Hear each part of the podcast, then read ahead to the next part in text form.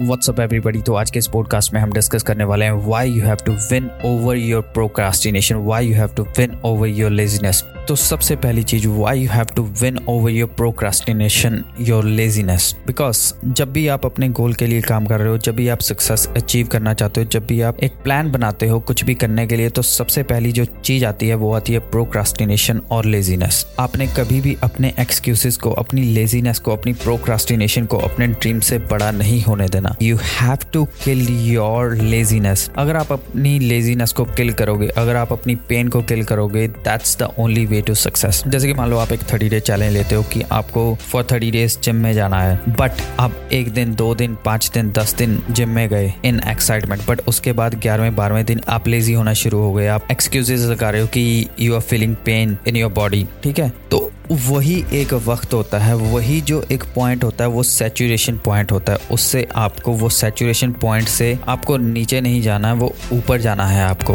तो अगर आप उस पल के लिए अपने प्रोक्रास्टिनेशन को जीत लेते हो if you win over your procrastination your laziness over that time period over that second over that minute then you will definitely able to achieve your success in your life अब क्या होता है कि जैसे आपने सुबह पाँच बजे उठना है, पाँच बजे उठ के जिम जाना है बट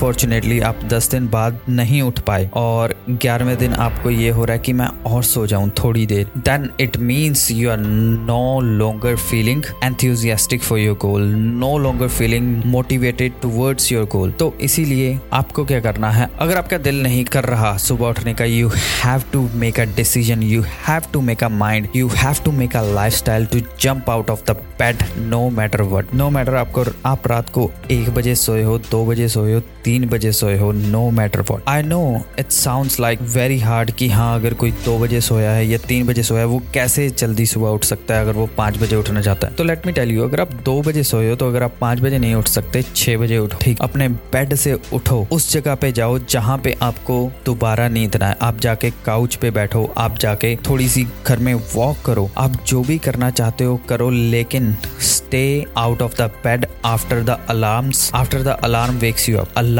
जब आपको जगा देता है at that time don't stay in the bed आपने क्या करना है? आपने एक हैबिट बनानी है सुबह उठने की। तो वो हैबिट तभी डेवलप होगी जब आप अपनी लेजीनेस को किल करोगे। अगर आप अपनी सक्सेस को अचीव करना चाहते हो, आपको अपनी सक्सेस को अचीव करने के लिए एक हैबिट बनानी पड़ती है। और वो हैबिट तभी बनती है when you kill your laziness, when you kill your procrastination, when you kill your excuses with your results and with your motivation. तो हमेशा यही याद रखो you want to wake up early in the morning every day at five no matter what पाँच बजे उठो चाहे एक घंटे बाद दो घंटे बाद जाके दोबारा सो जाओ but keep that momentum keep that par at same stage same level so that कि आप अपना एक माइंड सेट डेवलप कर लो, आप अपनी एक हैबिट डेवलप कर लो, जिससे आप एक अपनी सक्सेस अचीव कर पाओ। तो जो हाईली मोटिवेटेड लोग होते हैं, जो सक्सेसफुल लोग होते हैं, उनको यही डिफर करती है चीज़, यही उनको डिफ्रेंशिएट करती है नॉर्मल लोगों से और एक सक्सेस हाईली अचीवर लोगों से। अगर आपको ये पॉडकास्ट पसंद आया है तो इस पॉडकास्ट को सब्सक्राइब करिए और दूसरे लोगों के साथ भी शेयर करिए।